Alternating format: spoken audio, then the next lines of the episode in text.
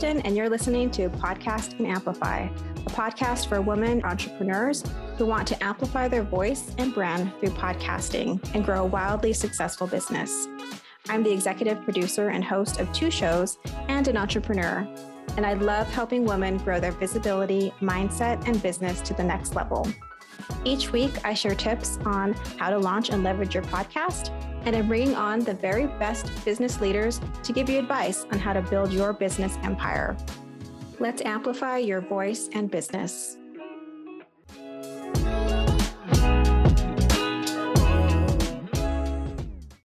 Hey, listeners, welcome back to the show. I am so excited about this week's episode.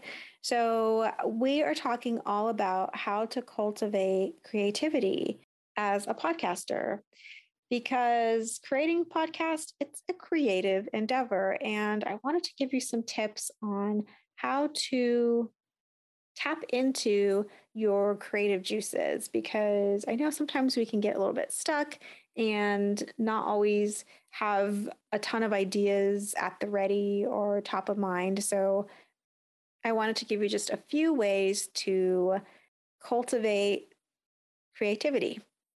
Okay so First, let's talk about the fact that we are all creative beings. So even if you think that you're not creative, we are all creative. And that could look like, I think most people think that means you're artistic, you can draw or paint or dance or write. But creativity comes in all forms. Creativity is also problem solving. You have to be really creative to solve problems and sometimes think outside the box to solve problems, which is very creative. Sometimes creativity can look like strategy, being really good at coming up with strategic solutions requires creativity. So there are a lot of ways that creativity can manifest, and everyone has some level of creativity, especially entrepreneurs, because we have to be creative in so many different ways. A lot of the, a lot of the time, we wear a lot of different hats. Uh, a lot of the time, we are multi passionate. So entrepreneurs tend to be naturally creative in a lot of different ways. Okay, so the first thing we want to do to set ourselves up for tapping into our creativity is to set aside some time to be creative, to create just for the sake of creating. And that could look like painting, playing a game. For me, I do a coloring book. I have a mindfulness coloring book and I just sit there. There are patterns, and you would think, oh, she's just coloring in between the lines. Well, there's so many patterns that it helps my brain think about how am I going to use the colors in a creative way? How, how am I going to create my own patterns with the colors that I'm using? And I just let my mind flow. And from page to page, or even image to image within the same page, I just let my mind think of different ways to make slight adjustments or make big adjustments. So it's just a purely creative endeavor. I've also signed up for online art sessions, which have been really fun. There are so many ways to, to be creative, but it's really important to set aside the time to be inspired. So that's number one. Number two, I don't know about you, but most of us don't feel inspired when we aren't in inspiring places. So I imagine that most of us don't feel inspired when we're in, say, the DMV office, waiting in the line, sitting under those harsh fluorescent lights. That's not a very creativity inducing environment. But when we're sitting in a playfully decorated room or a space that has a lot of light or makes us feel energized or cozy or whatever it is for you, that's something that you can think about is what types of spaces make you feel inspired. It might be just being in nature, or it might be a really well decorated room. Whatever that is, create, try and create that environment to match your creative self. And that's going to make it that much easier for you to get inspired and to tap into your creativity. Okay, so the third thing that you absolutely must do when it comes to your creativity. Are you ready? Okay, it's to capture your creative ideas. Now, this has been a real game changer for me. I am a creative person, and I used to get pops of inspiration, usually when I'm walking my dog. And they would come to me, and I would say, Oh, I'll, I'll write that down when I get back to my desk at home. And then I would forget them. And I would have maybe two or three ideas on one like half hour walk. And I would forget. It was like a little blip of inspiration and then it would just flutter away from my mind and I couldn't get it back. And I was so frustrated by that.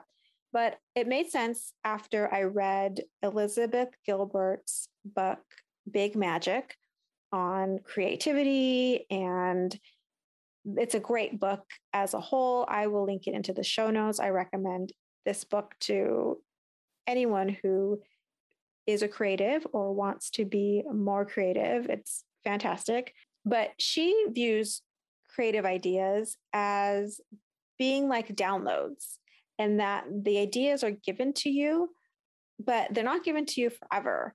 They're given to you, and if you don't do anything with them, then they will go to someone else who will. It's kind of an interesting way of looking at creativity. I liked it because I'd never thought of creativity like that before.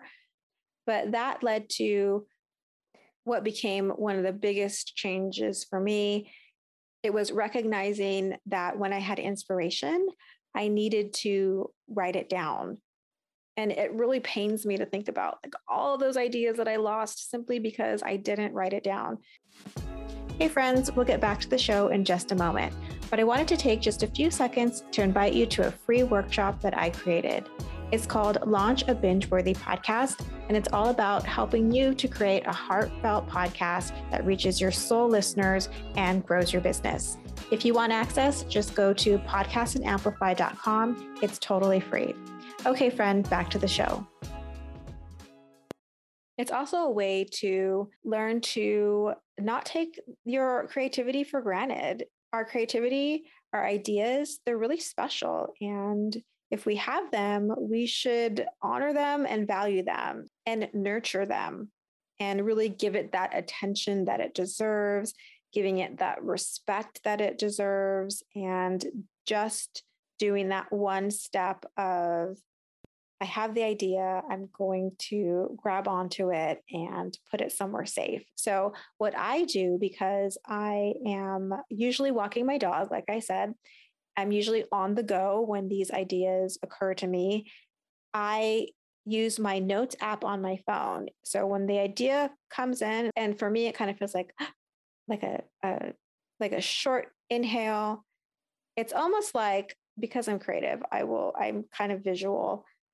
It's almost like it feels like it flutters down into my brain. And then there's kind of this little intake and then I know to write it down. So I use the apps feature in on my phone. I use Evernote, which I'm pretty pleased with because I have the free version. So with the free version, your notes will sync between two devices. So I can put my note into my phone and then I can go onto my laptop when I'm ready to, say, write my script for this podcast episode or write a post for social media. And I can go on my laptop and access it as well. So that's why I use this um, note taking tool. And I'll link to this in the show notes as well. Okay, so we also want to pay attention to when our creativity happens and also how it feels. So there may be times during the day that you get sort of your downloads of creativity more than others. For me, it could happen really at any point of the day. But some people like to get up first thing in the morning and sort of write about their dreams before they start anything because that's a really creative time for them. Some people, it might be later in the evening before they go to bed, but tapping into when is that creativity flowing for you is really important because then you can prepare and set things up to be able to capture and maximize that creativity.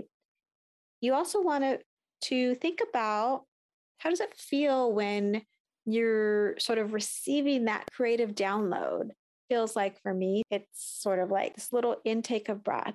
It's not always audible, but I can just kind of feel it in my chest. My chest just kind of like rises. And I think, oh, I have to write this down. And so because I pay attention to how that feels, I know it typically happens when I'm walking my dog.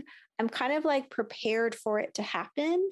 And so I know to like bring my phone with me because that's where I'm going to record my inspiration and also helps me to be sort of more open to the creativity, the creative spark, and the download, whatever you want to call it because I'm looking for it, I feel like it makes it less likely that I'll miss it, that I'll miss the creative inspiration. So that's another way to cultivate your creativity.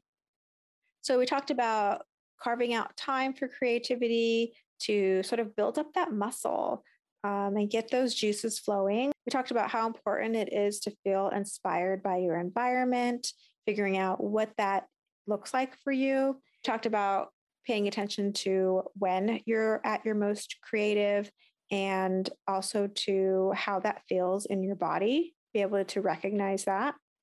And then finally, we talked about how to not take our creativity for granted and to give it the attention that it deserves. So I hope what I talked about gives you just some tools to think about your creativity, how to foster it, how to encourage it, and how to see yourself as the creative being that you are. And this is going to help you come up with the most amazing podcast episodes and content for your business because you're able to really harness that inspiration, that creativity. So that's what I've got for you today. I hope this was helpful. If you know of anyone who is maybe struggling with their creativity and how to nurture it, go ahead and share this episode with them. And if you found this episode helpful, as well, make sure to leave a review. It's the best way to help this podcast grow. And I super appreciate it. I do read every review. And if you're thinking about starting a podcast and you want some one on one help with that, I invite you to join my Overwhelmed to Aligned Intensive. It's a creative, collaborative space. It's what I love doing creative collaboration. Oh, it's so much fun. It's my wheelhouse, and I will help you get really clear on your amazing podcast, build that foundation so that everything else in your podcast feels really easy, feels really aligned, and you attract the kind of soul listeners that you uh, want to connect with. So I am linking that in the show notes.